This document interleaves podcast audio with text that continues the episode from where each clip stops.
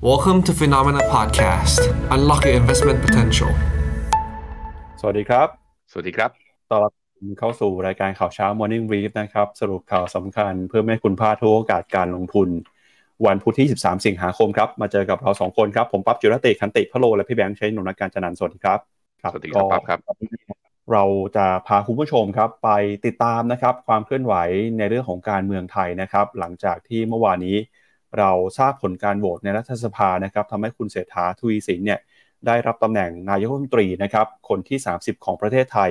วันนี้เราจะพาทุกท่านนะครับไปรู้จักคุณเศรษฐาทวีสินเพิ่มเติมในแง่มุมนะครับของเอ่อคนที่เป็นผู้นำทางการเมือง แล้วก็นอกจากนี้เนี่ยพอพักเพื่อไทยนะครับได้เป็นพักแกนนำในการจัดตั้งรัฐบาล สิ่งที่จะเกิดขึ้นตามมาคือการประกาศนะครับนโยบายโดยพ้องยิ่งนโยบายที่เกี่ยวข้องกับเศรษฐกิจ วันนี้เราจะไปวิเคราะห์กันด้วยนะครับว่านโยบายเศรษฐกิจของพรรคเพื่อไทย มีนโยบายไหนที่น่าสนใจ แล้วก็จะส่งผลกระทบต่อโลกการเงินการลงทุนบ้าง ขณะที่เมื่อวานนี้นะครับดัชนีหุ้นไทยปรับตัวบวกขึ้นมาได้ 19.75 จุด เกือบ 20 จุดนะครับตอบรับข่าวเรื่องของการโหวตคุณเศรษฐาเช่นกัน เราจะมาวิเคราะห์กันต่อครับแล้วหุ้นไทยจะเป็นอย่างไร หลังจากเพื่อไทยสามารถจัดตั้งรัฐบาลได้สำเร็จนะครับขณะเดียวกันเนี่ยข่าวในต่างประเทศก็มีความน่าสนใจไม่แพ้กันนะครับเมื่อวานนี้มีแรงเทขายเกิดขึ้นมา ในหุ้นกลุ่มธนาคารพาณิชย์ของสหรัฐครับ หลังจากที่ S&P ออกมาประกาศดาวเกรดนะครับธนาคารขนาดกลางขนาดเล็กเพิ่มเติม หลังจากที่ก่อนหน้านี้นะครับเราทราบข่าวกันเรื่องของการประกาศดาวเกรด ไม่ว่าจะเป็นจากฝั่งของ Moody's รวมไปถึง Fitch Ratings ด้วยนะครับตอนนี้ก็มี S&P ประกาศมาเพิ่มเติมนะครับเศรษฐกิจของสหรัฐอยู่ในจุดที่มีความน่ากังวลแค่ไหนหุ้นในกลุ่มธนาคารพาณิชย์สหรัฐปรับตัวลงมาแล้วเนี่ยเราจะมีมุมมองอย่างไร เราจะมาวิเคราะห์กันต่อเพิ่มเติมนะครับ ขณะที่ในเรื่องของกลุ่มเศรษฐกิจนะครับที่มีจีนเป็นผู้นำเนี่ยคือกลุ่ม BRICS ครับตอนนี้เขามีการประชุมกันอยู่ที่แอฟริกาใต้นะครับมีการพูดคุยกันในหลากหลายเรื่องนะครับโดยเฉพ้องยิ่งเรื่องของความมั่นคงทางเศรษฐกิจด้วย ก็ต้องมาติดตามกันนะว่าคุณสีจิ้นผิงนะครับจะออกมาส่งสัญญาณ ในเรื่องของการเป็นหัวหอกนะครับในฝั่งของเศรษฐกิจอีกด้านหนึ่ง ที่มาคัดค้านอำนาจกับสหรัฐอย่างไร นอกจากนี้นะครับก็มีประเด็นนะครับเรื่องของ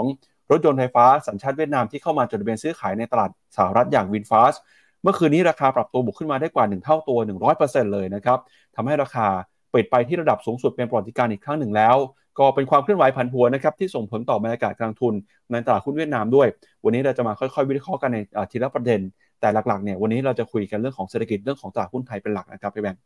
อืมครับผมก็ เอาะว่ามันหน้าตารัฐบาลชัดขึ้น นโยบายกระตุ้นเศรษฐกิจจะเป็นอย่างไร จะทำได้ยังไง และไทม์ไลน์ในอนาคตเนี่ยจะเป็นยังไง รวมถึงหุ้นไทยที่ตอบรับเชิงบวกตั้งแต่วันเมื่อวานนี้แล้วที่บวกขึ้นมาเนี่ย เดี๋ยวเราไปดูกันต่อนะครับ ว่าจริง ๆ แล้วแล้วขึ้นมาครั้งนี้สบายใจได้ไหม หรือจริง ๆ แล้วมันจะเป็นการขึ้นแค่เพียงเพียงความหวังแล้วจะปรับฐานต่ออะเดี๋ยวเรามาดูกันครับ ครับไปเริ่มต้นกันกับบรรยากาศการซื้อขายในตลาดหุ้นสหรัฐเมื่อคืนนี้กันก่อนนะครับสรุปตลาดกันไวๆก่อนที่ไปดูเรื่องของหุ้นไทยนะครับตลาดหุ้นไทยเมื่อวานนี้บวกขึ้นมาได้นะครับแต่ตลาดต่างประเทศเนี่ยเมื่อวานนี้ไม่ค่อยดีสักเท่าไหร่ฮะอย่างดัชนีดาวโจนส์ของสหรัฐติดลบไป 0.51%ครับ S&P 500 ปรับลงไป 0.28%ส่วน NASDAQ นะครับซื้อขายกันอยู่ในกรอบแคบๆ บวกขึ้นมา 0.06%หุ้นขนาดกลางขนาดเล็กนะครับ Russell Small Cap 2,000 ติดลบไป 0.25% ส่วนดัชนี VIX Index นะครับซึ่งเป็นตัวสะท้อนค่าความผันผวนของตลาดเมื่อวานนี้ปรับลงไปประมาณ 0.9%ครับสาเหตุสำคัญนะครับที่ตลาดหุ้นสหรัฐปรับตัวลงมาก็เกิดมาจากความกังวลครับว่าในสัปดาห์นี้เนี่ยที่จะมีการประชุมสัมมนา Jackson Hole Symposium นะครับประธานเฟดเจอโรมพาวเวลล์อาจจะส่งสัญญาณการใช้นโยบายการเงินเข้มงวดมากขึ้นในการประชุมครั้งนี้ก็ได้ ซึ่งประธานเฟดนะครับก็มีกำหนดการที่จะแสดงความคิดเห็นวันที่ 25 สิงหาคมนะครับ ส่วนอีกหนึ่งประเด็นที่เข้ามากดดันนะครับก็คือหุ้นในกลุ่มธนาคารพาณิชย์ครับหลังจาก S&P Global ออกมาปรับเรตติ้งแล้วก็เอาลุกนะครับของธนาคารพาณิชย์สหรัฐหลายแห่งเลยทีเดียวครับ โดยบอกว่าตอนนี้นะครับสถานการณ์เศรษฐกิจเนี่ยอยู่ในภาวะที่ถือได้ว่ามีความยากลำบากนะครับในภาคการเงินฮะทำให้หุ้นในกลุ่มธนาคารพาณิชย์หลายตัว ปรับลงมาค่อนข้างแรงทีเดียว จะมีตัวไหนบ้างนะครับเดี๋ยวเราไปดูในแผนที่หุ้นกันนะครับ ก็หุ้นตัวที่ปรับตัวลงมานะครับ ก็ในกลุ่มแบงค์นะฮะก็มีตั้งแต่หุ้นของ JP Morgan ครับติดลบไป 2.07% Bank of America นะครับร่วงลงไป 2.44% Wells Fargo ติดลบไป 2.3% Morgan Stanley นะครับติดลบไป 1.5%ครับนอกจากนี้นะครับก็มีหุ้นของ American Express Goldman Sachs แล้วก็ Charles Schwab นะครับที่ปรับตัวลงมาชาร์ลส์วอลส์ติดลบไป2เอ่อประมาณ 4.95%เลยทีเดียวนะครับแล้วเดี๋ยวเรามาดูกันว่า S&P เอ่อ global เขาพูดถึงสถานการณ์ในกลุ่มธนาคารพาณิชย์ยังไงบ้างในช่วงข่าวนะครับอืมอีกตัวหนึ่งหุ้นอีกตัวหนึ่งพี่ปั๊บมาดูหน้าจอผมนะ City Group City Group เมื่อวานนี้ลบ 2.5%ไปทำจุดต่ำสุดนับตั้งแต่เดือนตุลาปี 2022 คือเกือบเกือบจะทำนิวโลเอาอะโอ้ตอนนี้หุ้นกลุ่มธนาคารข้างในอเมริกานะกำลังเจอวิบากกรรม แล้วก็มีแรงเทขายออกมาอย่างต่อเนื่องอะเราไปดู ดาวโจนส์ปรับตัวยังตอนนี้อยู่ระหว่างเส้นค่าเฉลี่ย 50 วันกับร้อยวันนะ ก็ยังอยู่ในทิศทางที่เป็นขาลงรอบของการปรับฐานอยู่ ตัว S&P 500จะมีการรีบาวมาเมื่อวันเมื่อวันไหนนะ เมื่อวันจันทร์วันอังคารปรับตัวคือ จริง ๆ แล้วเมื่อวานนี้อยู่ในแดนบวก ก่อนที่จะกลับมาย่อลงมาในช่วงปลายตลาดนะโดยที่สามารถบวกได้ก็เพราะว่าตัวหุ้นกลุ่มเทคโนโลยีเนี่ยค้ำตลาด แต่ว่าเมื่อวานนี้นะแสก็บวกเพียงแค่ 0.06%เท่านั้นนะครับวิกซินเด็กอยู่ที่ขึ้นไปเนี่ยมี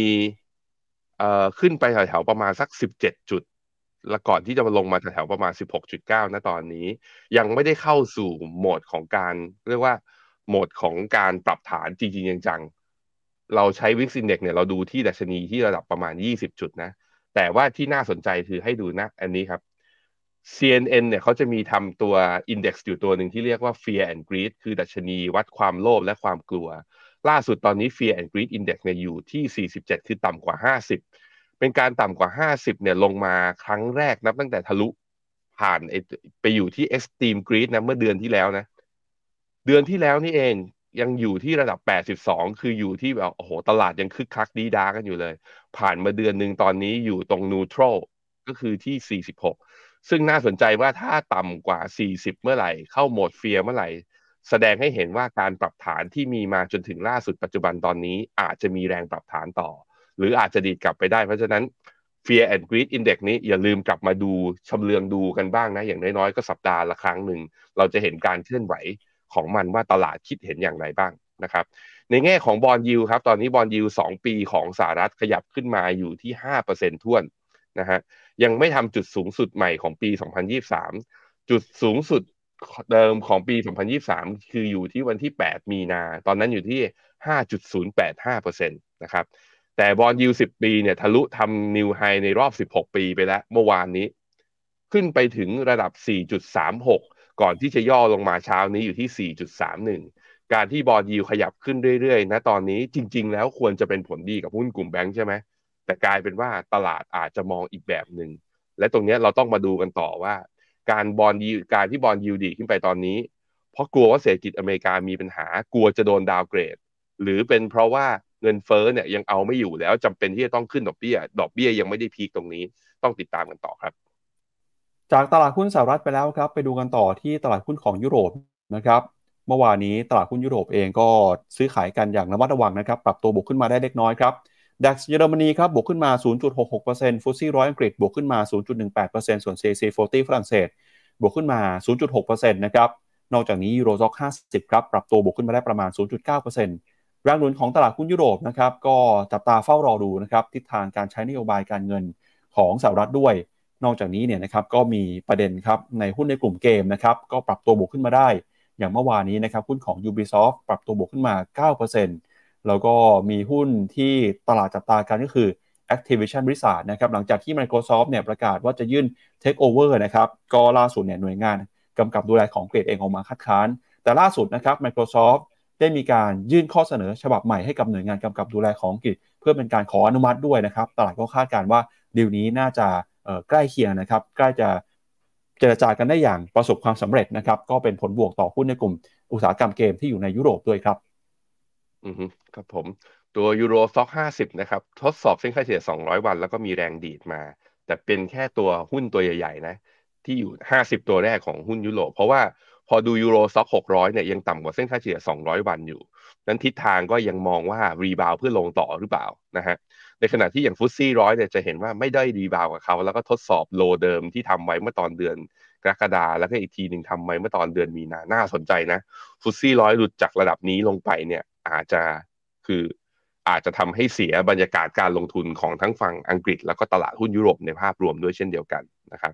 ไปดูค่าเงินยูโรเมื่อเทียบกับดอลลาร์ครับตอนนี้ก็อ่อนค่ามาอย่างต่อเนื่องอยู่ที่ศูนย์หนึ่งจุดศูนย์แปดกำลังจะทดสอบเส้นค่าเฉลี่ย 200 วันนะแนวรับของยูโรเมื่อเทียบกับดอลลาร์เนี่ยตอนนี้อยู่ที่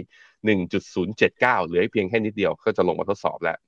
ค่าเงินปอนด์ก็ลงมาอ่อนค่าด้วยเช่นเดียวกันตอนนี้เทรดต่ำกว่าทั้งเส้นค่าเฉลี่ย 50บาทและ 20บาทอยู่ที่ 1.27 การอ่อนค่าก็มีแนวรับอยู่ที่เส้นค่าเส้นค่าเฉลี่ย100 100 ก็อยู่ที่ 1.26 นะ ก็เป็นแนวรับต้องมาดูครับเนี่ยว่าดอลลาร์ตอนนี้นะอยู่ที่ 103.5 Dollar Index เนี่ยจะไปต่อเปล่า จะแข็งต่อไหม แต่ว่าดูจาก MACD แล้วคือถ้าจะไปต่ออีกรอบหนึ่งเนี่ยคือต้องเห็นตัวเส้นสัญญาณเนี่ยกลับมาในทางขึ้น แล้วก็ตัว Dollar Index ต้องกลับมาต้องต้องแข็งค่า ทะลุร้อยสี่ขึ้นไป มันถึงจะเห็นเป็นเทรนด์กลับมาแข็งค่าที่ชัดเจน ซึ่งตอนนี้ก็ดูลำบากจริง ถ้าดูจากกราฟ day ก็ผมคิดว่าก็มีโอกาสที่จะย่อลงมาแล้วทดสอบแถวเส้นค่าเฉลี่ย200 วัน แล้วไต่ๆก่อน ก่อนที่จะเลือกทางอีกทีหนึ่งครับ ไปดูที่ตลาดหุ้นของเอเชียบ้างครับนิกเกิ225 นะครับเช้านี้เปิดมาแล้วครับ ปรับตัวบวกขึ้นมา 0.14%ครับมาเคลื่อนไหวอยู่ที่ 31,927 จุดนะครับ ส่วนออสเตรเลียนิวซีแลนด์ครับวันนี้ก็ปรับตัวบวกขึ้นมาได้ 2.2เอ่อ0.2 ถึง 0.5%หุ้นจีนครับเมื่อวานนี้เริ่มจะฟื้นขึ้นมาได้แล้วนะครับหลังจากที่หุ้นจีนเผชิญกับแรงกดดัน จากปัญหาเศรษฐกิจชะลอตัว แม้ว่าจะมีการประกาศกระตุ้นเศรษฐกิจผ่านการลดอัตราดอกเบี้ยนโยบายนะครับแต่ก็ยังไม่สามารถตอบรับประเด็นนี้ได้มากเท่าที่ควรนัก รวมไปถึงนะครับความกดดันในภาคอสังหาริมทรัพย์แล้วก็ภาคการเงินด้วย แต่อย่างไรก็ตามเนี่ยเมื่อวานนี้หลังจากที่ปรับตัวติดต่อกันลงมาแรงหลายวันนะครับหุ้นจีนก็เริ่มมีการ ฟื้นคืนขึ้นมา rebound ขึ้นมาให้เห็นบ้างฝั่งของเซี่ยงไฮ้ Composite China A50นะครับบวกขึ้นมาประมาณ 0.5ถึง0.7%ส่วนฮั่งเส็งของฮ่องกงครับหลังจากที่เข้าสู่ภาวะขาลง เมื่อวานนี้ rebound ขึ้นมาประมาณ 0.9%นะครับแต่ก็ยังถือว่าเป็นการ rebound เพียงเล็กน้อยเท่านั้น หลังจากที่ปรับตัวลงมาอย่างรุนแรงตลอดทั้งสัปดาห์ที่ผ่านมานะครับหุ้นของตลาดหุ้นไทยครับดัชนี SET Index นะครับก็บวกขึ้นมา 19 จุดครับตอบรับกันกับการโหวตนายมตรีคนที่ 30นะครับได้คุณเศรษฐาทวีสินเข้ามา ก็ระหว่างนี้นะครับ คุณเศรษฐายังเป็นว่าที่อยู่ก่อนที่จะมีการโปรดเกล้านะครับ รวมไปถึงการประกาศจัดตั้งคณะรัฐมนตรีอย่างเป็นทางการ ทุกคนตอนนี้กำลังเฝ้ารอดูว่าจะมีใครนะครับที่จะเข้ามาดำรงตำแหน่งในกระทรวงที่มีความสำคัญ โดยเฉพาะยิ่งกระทรวงทางเศรษฐกิจนะครับดัชนีหุ้นของเกาหลีใต้นะครับกำลังจะเปิดนะครับ แล้วก็หุ้นของอินเดียครับเมื่อวานนี้เคลื่อนไหวอยู่ในกรอบแคบๆหุ้นของเวียดนามนะครับ เมื่อวานนี้บวกขึ้นมาได้ 0.2%ครับให้ดูครับไป ญี่ปุ่น rebound ขึ้นมารอบนี้ยังไม่ clear pattern การปรับฐานนะ แล้วอาจจะกลายเป็นกรอบ sideway down channel ต่อ เพราะฉะนั้นระมัดระวังด้วย ยังไม่เป็นสัญญาณซื้อ KOSPI เนี่ยตอนนี้ก็เมื่อวานนี้บวกได้เพียงแค่ 0.28 เช้านี้เปิดมาก็ไม่บวกไม่ลบอยู่ตรงนี้ ข้อดีคือไม่ต่ำกว่า 2,500 จุดลงมา เพราะฉะนั้นก็ทั้ง technical call และ MEVT call รวมถึงการปรับฐานไอการการปรับ port model ในหลาย ๆ port นะ ที่จะใส่ตัวเกาหลีเข้าไป เรายังดำเนินการตามนั้นอยู่ ข้อดีคือ คิดซะว่าย่อลงมาเนี่ยไม่เสียทรงมันแปลว่าเราได้ของถูกกว่าเดิมนะครับแต่แต่แน่นอนว่าทุกครั้งเวลาตลาดหุ้นนะไม่ว่าตลาดเกาหลีหรือตลาดไหนก็แล้ว แต่เวลามันย่อลงมาเนี่ย เราก็มักจะกลัว แต่ถ้าเรามีข้อมูลประกอบการตัดสินใจที่หนักแน่นและเพียงพอว่าในระยะยาวมันจะขึ้น ทุกการย่อมันคือโอกาสในการลงทุน อันนี้ก็ต้องพิจารณาประกอบกันทั้งปัจจัยพื้นฐานแล้วก็ price pattern นะฮะ มาดูที่ตัวเวียดนามครับ เวียดนามนะ่ะที่บวกได้ 0.27%ก็จริง แต่ถ้าดูเนี่ยไส้เทียน candle stick เนี่ยเป็นไส้เทียนยาวและลงมาลึกมากๆ ปรับตัวระหว่างวันเมื่อวานเนี่ยลบไปถึง 2.3%นะคือมีแรงขายลงต่อ แต่ก็มีแรงซื้อดีดกลับมาจนกระทั่งกลับมาปิดบวกได้ การที่เวลาเราเห็นแค่ candle stick เนี่ยไส้เทียนยาวๆ แบบนี้ข้อดีคือ พอมันมีแรงซื้อระหว่างวันมันแสดงให้เห็นว่า คนคนที่มองบวกอยู่อะ ก็ยังมีเงินอยู่แล้วก็เติมแล้วก็ไล่ราคากลับขึ้นมาได้ เพราะฉะนั้นผมมองว่าเวียดนามมีโอกาสที่จะปรับฐานแล้วน่าจะจบอะมีโอกาสจบสูงมากๆ คือหมายถึงคำว่าจบสูงมากๆ คือ ปรับฐานจบแล้วแล้วเตรียมขึ้นต่อนะฮะหุ้นไทยดูกันเร็วๆก่อนก่อนที่จะไปวิเคราะห์กันลึกๆ ก็คือเนี่ยกลับขึ้นมายืนเหนือเส้นค่าเฉลี่ย 100 วันแล้วเรียบร้อยนะฮะก็แปลว่าอาจจะหลุดจากกรอบ downtrend channel นี้ออกมาแล้ว ขอให้หลุดมาจริงไม่เหมือนกับรอบก่อนหน้านี้ตอนสิ้นเดือนกรกฎานะ ขึ้นไปแล้วกระตายว่าอยู่ดีก็ไต่ลงมาใหม่อีกรอบหนึ่งเอาให้ได้ยืนให้ได้นะครับ ตัวดัชนีตัว Sensex นะของอินเดียเนี่ยเป็นอีกที่หนึ่งที่มองบน valuation มองบน e a r n i n g ็และมองบนภาพ macro เนี่ยดูดี อินเดียเนี่ยหลายหลายหลายมิติ ผมเริ่มอยากไปถือมากขึ้น เกี่ยงอย่างเดียวคือราคา ซึ่งจริง ๆ แล้วตั้งแต่วันที่ 11 สิงหา 11 สิงหา มีอะไรก็คือวันนั้นเนี่ย ดัชนี BSE Sensex หลุดไอตัว uptrend line เนี่ยลงมา แต่ว่าก็มองว่ามันมีไฮเดิมของเมื่อตอนปลายเดือนปลายเดือนธันวาปีที่แล้ว อยู่ที่หกหมื่นสามพันหกร้อยอยากจะได้แถวๆ ราคาตรงเนี้ย ก็คือมันเบรกขึ้นไปแล้ว แต่ว่ากลายเป็นว่าอัพเทรนตรงเนี้ยยืนไม่ได้ ก็แสดงว่าเข้ารอบปรับฐาน ถ้าเข้ารอบปรับฐานแล้วปรับยังไงโดยที่ไม่เสียทรงแล้วยังมีโอกาสขึ้นอยู่ ลึกที่สุดที่ลงมาได้ก็คือหกหมื่นสามพันหกร้อยถ้าเห็นตรงเนี้ย ผมคิดว่าผมอาจจะหาจังหวะในการเข้าลงทุน หรือถ้าเป็นอย่างนั้นนะ ไม่อย่างนั้นก็ต้องเห็นแพทเทิร์นของการดีกับตรงนี้ที่สวยๆอินเดียก็น่าสนใจด้วยเหมือนกันนะครับอะพี่ปั๊บครับไปดูกันต่อนะครับกับราคาสินค้าโภคภัณฑ์กันหน่อยครับ ราคาทองคำนะครับ ล่าสุดเช้าวันนี้เนี่ยเห็นการปรับตัวขึ้นมากลับมายืนอยู่เหนือ 1,900 ดอลลาร์ต่อทรัลล์ได้ครั้งหนึ่งแล้วนะครับ หลังจากที่ราคาทองคำลงมาทำจุดต่ำสุด ในรอบประมาณ 5 เดือนหลุด 1,900 เหรียญไป ความกังวลก็มาจากการใช้นโยบายการเงินที่เข้มงวดของธนาคารกลางสหรัฐ สะท้อนจากค่าเงินดอลลาร์ที่แข็งค่าขึ้น แล้วก็ผลตอบแทนของพันธบัตรรัฐบาลสหรัฐ ที่ปรับตัวเพิ่มสูงขึ้นมาก็เข้ามากดดันราคาทองคำนะครับ ส่วนทิศทางของราคาน้ำมันครับ ราคาน้ำมันเองก็ยังคงซื้อขายนะครับ ปรับตัวลงมาครับ ล่าสุด WTI ลงมาหลุดต่ำกว่า 80 ดอลลาร์ต่อบาร์เรลกันอีกครั้งหนึ่งแล้วนะครับ ส่วน Brent ครับ 84 ดอลลาร์ต่อบาร์เรล แรงกดดันก็ยังเป็นเรื่องเดิมนะครับก็คือเรื่องของดีมานที่มาจากฝั่งจีนเนี่ยถ้าหากว่าเศรษฐกิจจีนถดถอยไป ความต้องการใช้น้ำมันก็จะกระทบไปด้วยนะครับราคาน้ำมันก็เลยปรับตัวลงมาอย่างที่เห็นในช่วงนี้ครับครับผมก็รายงานจาก EIA นะข้อมูลของการไอ้เรียกว่าคลังน้ำมันเนี่ยก็เอ่อนี่ก็มีการเพิ่มขึ้นในช่วงสัปดาห์ที่ผ่านมา ก็เป็นแรงกดดันว่า ความต้องการอุปสงค์ต่อราคาน้ำมันไอตัวต่อตัวน้ำมันเนี่ยมีลดลงหรือเปล่าก็เลยทำให้กดราคาตัว WTI นั้น ต่ำกว่า 80 ลงมาอีกครั้งหนึ่งนะครับ ข้อดีของการปรับตัวลงของน้ำมันก็คือเบาใจได้ว่าเงินเฟ้ออาจจะไม่ใช่ปัญหาของเรานะฮะก็แล้วก็ขึ้นมาแล้วมันก็ชน เรียกว่าชนแนวต้านหรือว่าจุดสูงสุดเดิมของเมื่อตอนเดือนเมษาไปแล้วเรียบร้อยด้วยเพราะนั้นส่วนตัวแล้วผมมองว่าราคาน้ำมันจากรอบที่กรอบล่างเนี่ยแถวประมาณ 72 73 เหรียญ ของเอ่อของเบลนด์แล้วก็แถวๆประมาณสัก 67 68 เหรียญของ WTI เนี่ย ตอนนั้นก็คอเบาๆนะ ใครตาม Morning Brief มาตลอดก็ผมบอกว่าให้ตรงเนี้ยน่าเก่งกำไรได้ น้ำมันมีอัพไซด์จนถึงตรงนี้มันก็มันไม่ทะลุอะ มันไม่ทะลุ 83 เหรียญ แล้วก็ตอนนี้ก็อยู่ในขาของการปรับย่อ เพราะนั้นมีกำไรก็เทคโปรฟิตกันออกไปก่อนนะครับ ส่วนราคาทองเนี่ยที่ตอนนี้ยืนได้เหนือ แนวต้านจิตวิทยาคือพันเก้าร้อยถ้วน ยังตอบไม่ได้นะครับว่าเป็นขาขึ้นถึงแม้ว่าได้แท่ง candlestick แท่งสีเขียวสามแท่งติดต่อกัน แต่เป็นแท่งที่มัน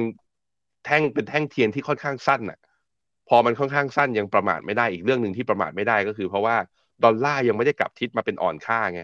เมื่อดอลลาร์ไม่อ่อนค่าจริง ทองก็อาจจะยังไม่ใช่ขาขึ้นจริง ๆ ก็ได้นั้นผมยังมองว่าทองที่ต่ำกว่าเส้นค่าเฉลี่ย 200 วัน อาจจะแค่ดีดขึ้นไปทดสอบเส้นค่าเฉลี่ย 200 วัน ก่อนที่จะปรับฐานลงต่อเพราะดอลลาร์ยังอยู่ในทิศทางแข่งค่าครับ เอาละครับงั้นเดี๋ยวเรามาดูกันเพิ่มเติมนะครับ กับประเด็นเรื่องของการโหวตนายกรัฐมนตรีเมื่อวานนี้นะครับ เดี๋ยวเรามาสรุปสถานการณ์หน่อย แล้วก็มารู้จักเพิ่มเติมนะครับ กับประวัติของคุณเศรษฐาทวีสินนะครับ ว่าที่นายกรัฐมนตรี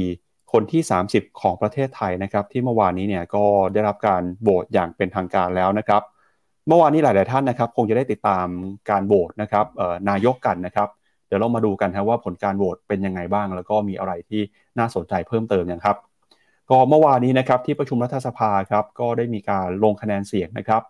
โหวตรับรองให้คุณเศรษฐาทวีสินนะครับเป็นนายมนตรีคนที่ 30 ของไทยครับโดยการโหวตเนี่ยก็ถือว่าเป็นการโหวตรอบที่3นะครับที่ห้องประชุมรัฐสภา อาคารรัฐสภาครับ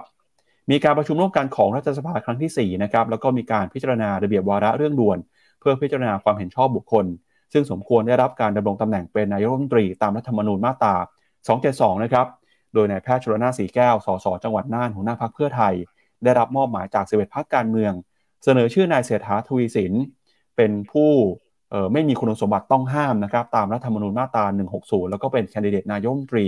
ตามรัฐธรรมนูญมาตรา 88 โดยมีผู้รับรองทั้งสิ้น 287 คน มีผู้เสนอชื่อคุณเศรษฐาเพียงคนเดียวนะครับ สำหรับผลการโหวตครับเดี๋ยวเรามาดูตารางสรุปคะแนนกันหน่อยครับ ผลการโหวตเมื่อวานนี้นะครับ ก็เราจะเห็นนะครับว่าที่ประชุมเนี่ยโหวตคุณเศรษฐานะครับ ในฝั่งที่รับรองนะครับ ก็เห็นชอบครับ 482 เสียง แบ่งเป็นสสนะครับ 329 เสียง แล้วก็ในฝั่งของสวนะครับ ทั้งสิ้น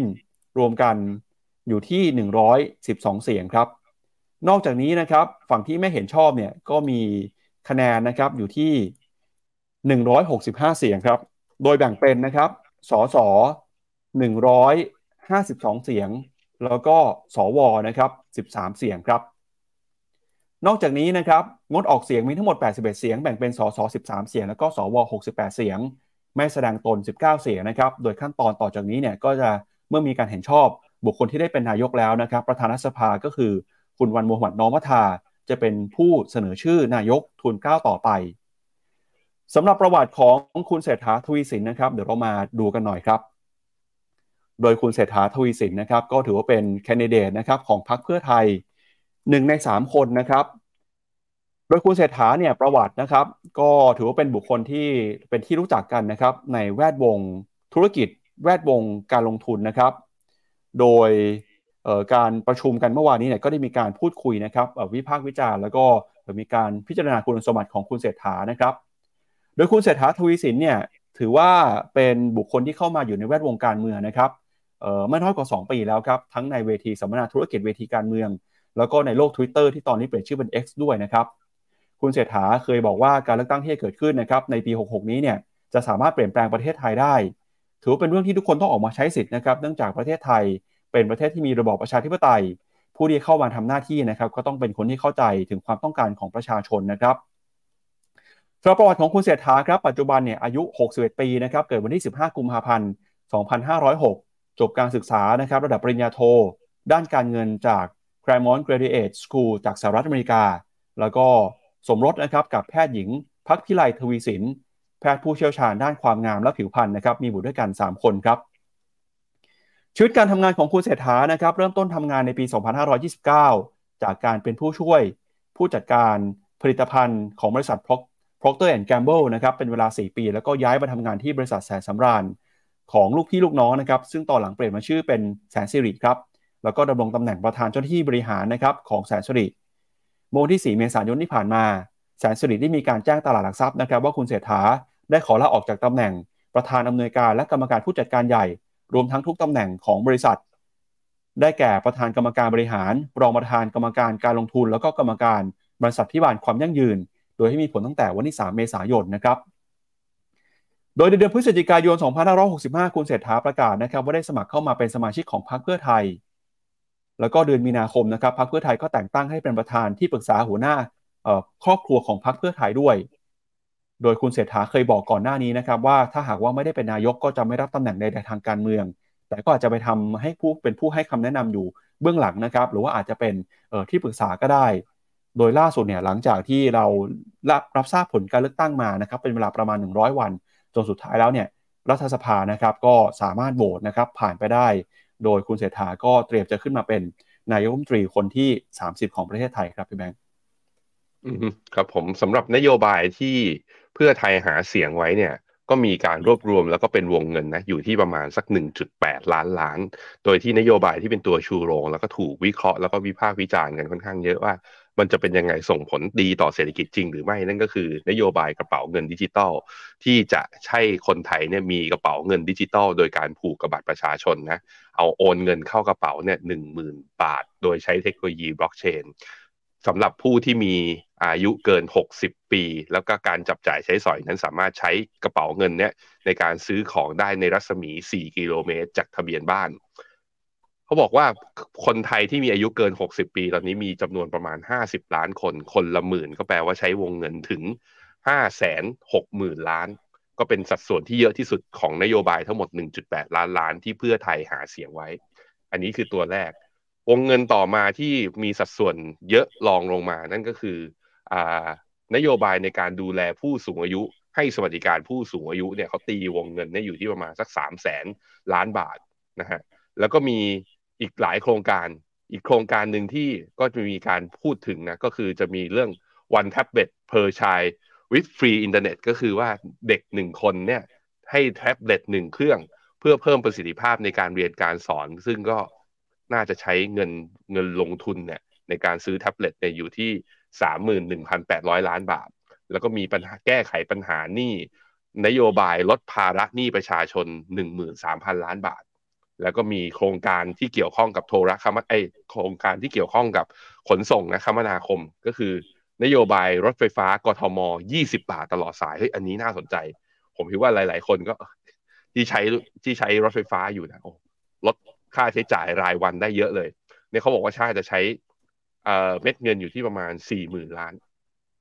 แต่ทั้งนี้ทั้งนั้นนโยบายเหล่านี้คือเป็นนโยบายที่หาเสียง เป็นนโยบายที่หาเสียงก็แปลว่าก็ต้องไปเขาเรียกว่าเข้าคอรมอไปจัดทำนโยบายมาก่อน เข้าคอรมอมาอนุมัติในสภา ซึ่งมันแปลว่าไม่ทันคือมันอาจจะไม่ทันปีนี้นะ อาจจะเป็นปีหน้าที่เราจะได้ใช้แล้วเราจะได้เห็นนโยบายเหล่านี้กันนั้นก็ต้องมาติดตามกันต่อว่า ตลาดหุ้นไทยมักจะให้ความหวัง กับการเมือง กับการเปลี่ยนแปลงรัฐบาล กับคอรมอชุดใหม่อยู่ตลอด เราเป็นอย่างนั้นในอดีตที่ผ่านมา มันจึงเกิดคำว่า election rally เพียงแต่ election rally รอบเนี้ยของการเลือกตั้งรอบนี้ มันเพิ่งจะเกิดขึ้นเมื่อวานนี้เอง เราก็เลยอะขอรอดูหน่อย กลับมาดูที่หน้าจอผมมาดูที่กราฟ วิเคราะห์ทางสัญญาณทางเทคนิคการที่ Set Index เนี่ย ทะลุจากกรอบ downtrend line นี้ขึ้นมาได้อีกรอบหนึ่ง แล้วกลับขึ้นมายืนเส้นค่าเฉลี่ย100วัน ขอให้ยืนได้จริงนะ คราวนี้เพื่อความ confirm อาจจะต้องทะลุ แล้วทะลุไฮเดิมของเมื่อตอนสิ้นเดือนกรกฎาวันที่31กรกฎาคือ1,555อะแถวๆเนี้ย เลข53ตัวนะ คือบวกให้ได้อีก10จุด ภายในสัปดาห์นี้แล้วทะลุขึ้นไป ถ้าเป็นอย่างนั้นความหวังที่จะเห็นแถวๆพันหจะใกล้เคียงมากขึ้น อย่างน้อยๆ ต้องขึ้นไปทดสอบเส้นค่าเฉลี่ย200 วันคือ 1,590 แล้วก็มีพันหกเป็นต้านถัดไปเป็นแนวต้านจิตวิทยานั้นผมคิดว่าตลาดหุ้นไทยอย่างที่บอกไปเมื่อวานนี้ อย่างที่บอกมาตลอดคือ ขอให้จัดตั้งรัฐบาลได้ แล้วด้วยความที่เป็นพรรคเพื่อไทยแล้วก็ได้รัฐบาลเนี่ยคือพรรคร่วมรัฐบาลที่เป็นหน้าตาเดิมๆ เพราะนั้นการเปลี่ยนแปลงในเชิงโครงสร้างอะไรมันคงไม่มีในเร็ววัน เมื่อเป็นอย่างนั้นก็คือนักลงทุนที่มั่นใจหรือว่าเข้าซื้อเนี่ยเพราะเขาเห็นแล้วว่า เออ ไม่จะเปลี่ยนอะไรอย่างมีนัยยะสำคัญ กลุ่มทุนยังดำเนินงานได้ต่อนโยบายกระตุ้นเศรษฐกิจน่าจะยังมี เพราะฉะนั้นถ้าเป็นอย่างนี้บรรยากาศน่าจะคึกคักขึ้น จึงมีแรงซื้อกลับมาเมื่อวานครับครับเดี๋ยวเราไปดูภาพใหญ่ๆของนโยบายจากพรรคเพื่อไทยเพิ่มเติมกันหน่อยนะครับพรรคเพื่อไทยตอนที่หาเสียงไว้เนี่ยก็บอกว่าหลักการที่เป็นหัวใจในการบริหารนะครับก็คือหลักการที่บอกว่าจะเพิ่มรายได้ลดรายจ่าย แล้วก็จะขยายโอกาสนะครับ ซึ่งพรรคเพื่อไทยก็ตั้งเป้าหมายนะครับที่ทำให้เศรษฐกิจหรือว่า GDP ของไทย เติบโตเฉลี่ยอย่างต่ำปีละ5%นะครับโดยนโยบายสำคัญเนี่ยนอกเหนือจากที่พี่แบงค์บอกไปแล้วนะครับหลายคนก็จับตานะครับกับนโยบายหลักๆ ไม่ว่าจะเป็นนโยบายการเพิ่มรายได้ ภาคแรงงานแล้วก็การจ้างงานนะครับมีนโยบายที่ระบุว่าจะเติมเงินได้ถึง 20,000 บาทต่อเดือนนะครับสำหรับคนที่มีรายได้น้อย แล้วก็เติมเงินให้หายยากจนพ้นความลำบาก โดยจะเป็นการดูแลแบบครอบคลุมทุกครัวเรือน แล้วก็เพื่อให้มั่นใจนะครับว่ารายได้ต้องเพียงพอตัวเลข 20,000 บาทเนี่ยคือตัวเลขในระดับครัวเรือนนะครับ นอกจากนี้ครับกระเป๋าเงินดิจิตอลเนี่ย10,000บาทนะครับก็บอกว่าจะเริ่มแจกนะครับสำหรับประชาชนชาวไทยอายุ 16 ปีขึ้นไป ได้ทุกคนนะครับไม่แยกว่าจะรวยหรือจะจน โดยบอกว่าจะมีเป้าหมายนะครับ เรื่องของระยะเวลาคือจะพยายามผลักดันนโยบายนี้ให้เกิดขึ้นภายในเวลา 6 เดือนนะครับ หลังจากที่มีการจัดตั้งรัฐบาล ซึ่งนโยบายนี้เนี่ยก็มีเงื่อนไขนะครับก็คือเอเพื่อเป็นการกระตุ้นให้เกิดการใช้จ่ายในชุมชนท้องถิ่น เพราะฉะนั้นเนี่ยก็จะมีการกำหนดรัศมีในการจับจ่ายใช้สอย ได้ประมาณ 4 กิโลเมตรเท่านั้นนะครับโดยสามารถใช้จ่ายซื้อสินค้าประจำวันได้ทุกประเภทเลยครับ อย่างไรก็ตามนะครับก็มีบางสินค้าที่ถูกยกเว้นนะครับ ก็เป็นสินค้าประเภทเอ่ออบายมุกนะครับยาเสพติดการพนันสินค้าออนไลน์ หรือว่าเอาไปใช้นี่เนี่ยไม่สามารถทำได้นะครับ นอกจากนี้นะครับก็มีความพยายามในการสร้างระบบการเงินนะครับ แล้วก็ศูนย์กลางการเป็นฟินเทคของไทย นอกจากนี้นะครับนโยบายค่าแรงขั้นต่ำครับนนโยบายของพรรคเพื่อไทยก็หาเสียงไว้บอกว่าจะพยายามผลักดันค่าแรงขั้นต่ำนะครับ 600 บาทต่อวันภายในปี 2570 รวมไปถึงนะครับ ปริญญาตรีครับก็จะผลักดันนะครับให้มีรายได้ขั้นต่ำ25,000 บาทต่อเดือนนะครับ อันนี้ก็เป็นนโยบายที่ทางฝั่งของพรรคเพื่อไทยมีการหาเสียงไว้ นอกจากนี้เนี่ยก็บอกว่าจะพยายามลดอุปสรรคเพิ่มแรงจูงใจดึงดูดการลงทุน ผ่านโครงการต่างๆ ไม่ว่าเป็น one stop service นะครับ ติดต่อภาครัฐได้อุปสรรค รัฐบาลดิจิทัล สร้างแรงจูงใจทางภาษีนะครับ รวมไปถึงการให้ที่ปรึกษาคำแนะนำด้านการทำธุรกิจแล้วก็การลงทุนด้วย นอกจากนี้นะครับก็จะมีการกระจายนะครับนโยบายไปยังหัวเมืองใหญ่ ไม่เป็นเชียงใหม่ขอนแก่นสงขลานะครับ โดยจะเริ่มในจังหวัดที่มีศักยภาพ รวมไปถึงมีสนามบินนะครับ แล้วก็เป็นการพยายามจะพัฒนาหัวเมืองใหญ่ๆนะครับ นอกเหนือจากกรุงเทพมหานคร นอกจากนี้เนี่ยก็มีนโยบายนะครับที่เรียกว่าเขตธุรกิจใหม่หรือ new business zone นะครับก็บอกจะเพิ่มการจ้างงานนะครับเพื่อให้คนเนี่ยทำงานอยู่ในท้องถิ่นมากขึ้น แล้วก็รวมไปถึงนะครับเป็นศูนย์กลางในการสร้างให้เกิดการเติบโตทางธุรกิจทางเศรษฐกิจด้วยนะครับอันนี้ก็เป็นนโยบายหลักๆ นโยบายแบบนโยบายใหญ่ๆของพรรคเพื่อไทยที่ตอนนี้ทางภาคเอกชนเองก็เริ่มตอบรับนะครับแล้วก็เริ่มมีคนเข้ามาแสดงความคิดเห็นแสดงมุมมองนะครับถึงเรื่องของการใช้นโยบายในรอบนี้แล้วครับพี่แบงค์อืม ครับผมก็ดูกันต่อไป แต่ว่าหลาย ๆ นโยบายจะเกิดขึ้นไม่เร็วเร็วที่สุดก็อย่างที่เมื่อกี้ปรับโชว์ให้ในอินโฟกราฟิก อย่างนโยบายเรื่องกระเป๋าเงินเนี่ยยังไงก็ไม่เกิดขึ้นปีนี้นะ น่าจะเป็นอย่างน้อย ๆ ก็คือต้องเป็นปีหน้าเป็นต้นไป ส่วนว่ามันจะแบบให้ทุกคนแม้แต่คนรวยก็ให้ให้แต่คือ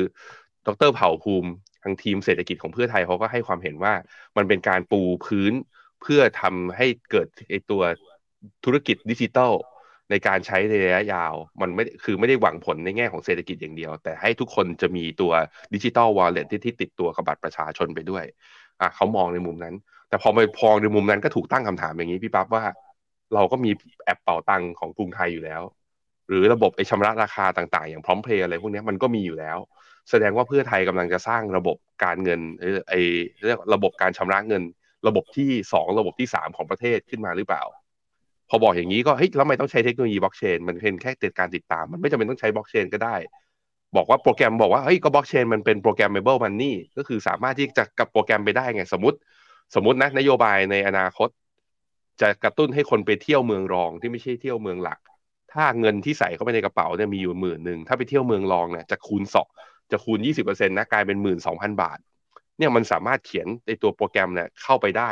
นั้นอย่างเงี้ยมันก็จะใช้เงินให้โฟกัส แล้วก็คนก็จะไปจับจ่ายตามเป้าหมายที่นโยบายของภาครัฐทำบอกนี่ไงมันทำได้ด้วยเทคโนโลยีนี้ ก็ต้องบอกว่าพอย้อนกลับไปดูเทคโนโลยีเบื้องหลังเนี่ยแอปเป๋าตังก็ทำได้ อะไรมันก็ทำได้ มันก็เลยเกิดคำถามขึ้นมาว่าเป็นนโยบายที่เพราะว่าไม่อยากจะเขาเรียกว่า ไม่อยากจะใช้ชื่อคำว่าเป๋าตังเพราะมันติดกับรัฐบาลเดิมหรือเปล่า มันก็มีความเห็นนี้ด้วยเหมือนกัน แต่ไม่ว่ายังไงก็แล้วแต่นะนโยบายกระตุ้นอะไรก็แล้วแต่ ทั้งในแง่ของรายจ่าย ถ้ามันทำให้เศรษฐกิจโตและรายได้ของต้องไปหาด้วยว่า ทุกอย่างที่เราใช้เงินจากคลังเนี่ยแล้วไปหาตังค์เพิ่มมาได้ยังไงเนี่ย ถ้ามันมีประสิทธิภาพจริงก็ ผมคิดว่าเศรษฐกิจไทยก็จะได้ประโยชน์ด้วยเช่นเดียวกัน ซึ่งเพื่อไทยเนี่ยเอา to be fair นะ ถ้าในอดีตที่ผ่านมานโยบายที่ผ่านมา คือจุดแข็งของเขาเลยทำให้เขาที่มีฐานแฟนคลับมาถึงทุกวันนี้คือทำได้จริง เป็นหนึ่งในพัก ที่พอจัดตั้งรัฐบาลแล้วหลาย ๆ นโยบายทำได้จริง แล้วคนก็ติดภาพจำหลาย ๆ อย่างด้วยเช่นเดียวกันอะเราติดตามดูกันต่อไปครับครับแล้วผลกระทบต่อตลาดหุ้นเป็นยังไงนะครับ เมื่อสักครู่นี้พี่แบงค์วิเคราะห์สัญญาณทางเทคนิคให้ดูแล้วนะครับ ก็มาดูภาพในระยะสั้นกันบ้างครับ เมื่อวานนี้หุ้นไทยเนี่ยก็ตอบรับนะครับกับการโหวตนายกรัฐมนตรีนะครับ ผ่านไปได้อย่างเรียบร้อย หุ้นไทยบวกขึ้นมา 19.75 จุดนะครับ มาเคลื่อนไหวปิดไปที่ระดับ 1,545 จุดนะครับ ก็เป็นการปรับตัวขึ้นมาตอบรับนะครับ โดยมุมมองของนักวิเคราะห์นะครับก็ประเมินนะครับบอกว่าออตอนนี้เนี่ยหุ้นไทยนะครับก็ถือว่าเป็นการปลดล็อกครับโอเวอร์แฮงเรื่องของพรบงบประมาณนะครับที่หลายคนก่อนหน้านี้กังวลว่าจะล่าช้า แล้วก็รวมไปถึงลุ้นนะครับเรื่องของนโยบายกระตุ้นเศรษฐกิจขนาดใหม่ด้วยทำให้หุ้นในกลุ่มที่เกี่ยวข้องการบริโภคในประเทศเมื่อวานนี้ส่วนใหญ่ปรับตัวขึ้นมานะครับไม่เป็นหุ้นของธนาคารกสิกรไทย CPO เมื่อวานนี้บวกขึ้นมา 3.2%เลยนะครับแล้วก็ที่น่าสนใจคือหุ้นของแสนสิริครับ เมื่อวานนี้บวกขึ้นมา 7.45%หุ้นของ HANA บวกขึ้นมา 5.4% Gulf Energy นะครับบวกขึ้นมา 2% CRC บวก4% Delta บวก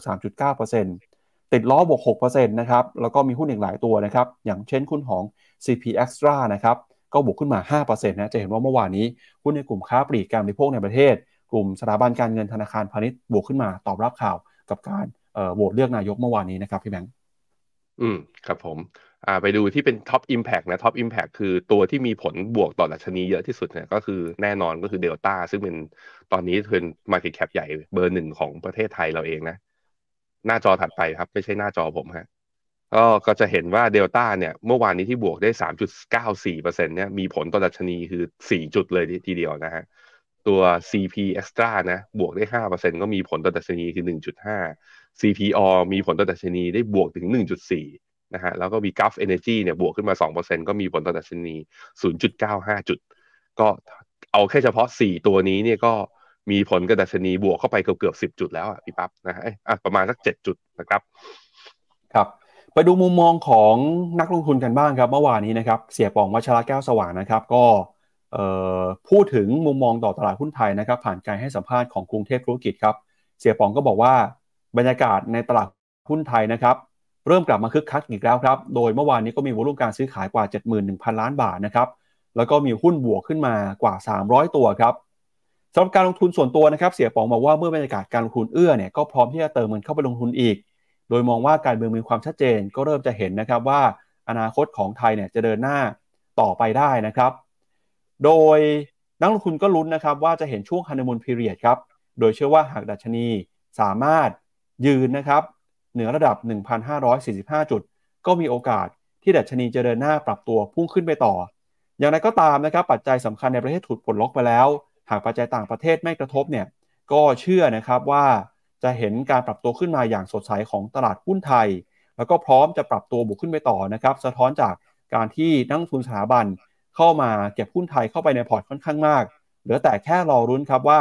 นโยบายของรัฐบาลใหม่เนี่ยจะเข้ามากระตุ้นเศรษฐกิจนะครับ ได้แค่ไหนแล้วก็จะส่งผลต่อหุ้นไทยในทิศทางในแนวโน้มเป็นอย่างไรนะครับ อันนี้ก็เป็นมุมมองของออนักลงทุนนะครับที่มีต่อหุ้นไทยในช่วงนี้ครับ เมื่อวานนี้อาจารย์นิเวศก็คุยกับพี่เนานะในการมันนี่แชทดรนิเวศก็บอกว่ามันการมีรัฐบาลมันดีกับตลาดหุ้นนั่นแหละ แล้วก็อย่างที่ผมบอกเมื่อกี้ในความเห็นของผมนะก็อาจารย์นิเวศก็มองคล้ายๆกันก็คือว่า มันมีความหวังของการกระตุ้นเศรษฐกิจ ส่วนว่าจะกระตุ้นจริงได้จริงเนี่ย สุดท้ายตลาดก็จะมา realize เรื่องความเป็นจริงว่า แล้วนโยบายที่ออกมาเนี่ยออกมาได้จริงไหม make sense จริงไหม แล้วก็รวมถึงบริบทของเศรษฐกิจโลกด้วยคือ ถ้าสมมติจีนตอนนี้ที่มีปัญหาอยู่ตลาดยังสมมติว่ายังหนักอยู่นะ จีนป่วยเมื่อไหร่นะจีนจามปุ๊บโลกก็เป็นหวัดนั้นเราอาจจะจังหวะช่วงนี้มันก็ต้องมาดูปัจจัยภายนอกด้วยเช่นเดียวกันเพราะนั้นในมุมความเห็นของดรนิเวศก็คือมันขึ้นนะดี แต่ยังไม่ confirm ว่าขึ้นจริง ครับครับไปดูมูลค่าตลาดหุ้นไทยหน่อยครับหลังจากที่ปรับตัวขึ้นมาเมื่อวานนี้นะครับปัจจุบันนี้เนี่ยหุ้นไทยถือว่ามีมูลค่าน่าสนใจแค่ไหนนะครับเมื่อเปรียบเทียบกับค่าเฉลี่ยในอดีต หรือว่าเปรียบเทียบกับตลาดหุ้นโลกด้วยนะครับพี่แบงค์เดี๋ยวไปดู PE ย้อนหลัง 10 ปีที่ผ่านมาตอนนี้ PE ของหุ้นไทยอยู่ที่ 16.9 เท่า 16.9 เท่าก็คือ เป็นตรงพอดีเป๊ะกับค่าเฉลี่ยในช่วง 10 ปีที่ผ่านมานะฮะจะมีช่วงที่แบบว่าขึ้นไปเทรดทะลุแบบว่า 17-18 เท่าได้ก็คือ หุ้นไทยต้องเป็นตลาดเป็น bull market จริง ๆ อย่างช่วงตอนปี 2020 ปี 2021 หลังโควิดใช่ไหมแล้วก็มีการ rebound ขึ้นมา แต่จะเห็นว่าก่อนนะ เฉพาะถ้าลดถ้าตัดช่วงโควิดออกไปนะ อย่างช่วงปี 2013 ถึงปี 2019 จากกราฟเนี่ยพี่ปับ๊บจะเห็นว่าการขึ้นไปเทรดเหนือ 10 17 เท่า 18 เท่าเนี่ย จะใช้ระยะเวลาน้อยมากๆ น้อยมาก สาเหตุเป็นเพราะอะไรคือหุ้นไทยเราเนี่ยมีปัญหาในเชิงโครงสร้างก็คือว่าเราไม่มีหุ้นเทคโนโลยีที่อยู่ข้างในดัชนีทำให้หุ้นตัวอื่นเนี่ยมันเทรด PE สูงไม่ได้เท่าพวกหุ้นเทค อันนี้คือเรื่องที่หนึ่งเรื่องที่สองคือเรามีปัญหาในเชิงโครงสร้างเศรษฐกิจคือ เรากำลังเข้าสู่สังคมผู้สูงอายุ มันก็เลยทำให้ตัว GDP ของเรานะการขยายตัวของเศรษฐกิจการเติบโตนั้น ต่ำกว่าค่าเฉลี่ยของทั้งภูมิภาคอาเซียนด้วยเช่นเดียวกัน เมื่อเป็นอย่างนี้นะ growth engine มีน้อย เศรษฐกิจรากฐานมันมีความมั่นคงดีก็จริง แต่ว่ามันก็โอกาสเติบโตก็ต่ำมันจึงเป็นตลาดที่นักลงทุนเนี่ยให้ PE ไม่แพงเท่าไหร่ ไม่ได้เหมือนกับ NASDAQ ไม่ได้เหมือนกับอ่อินเดียอย่างเงี้ย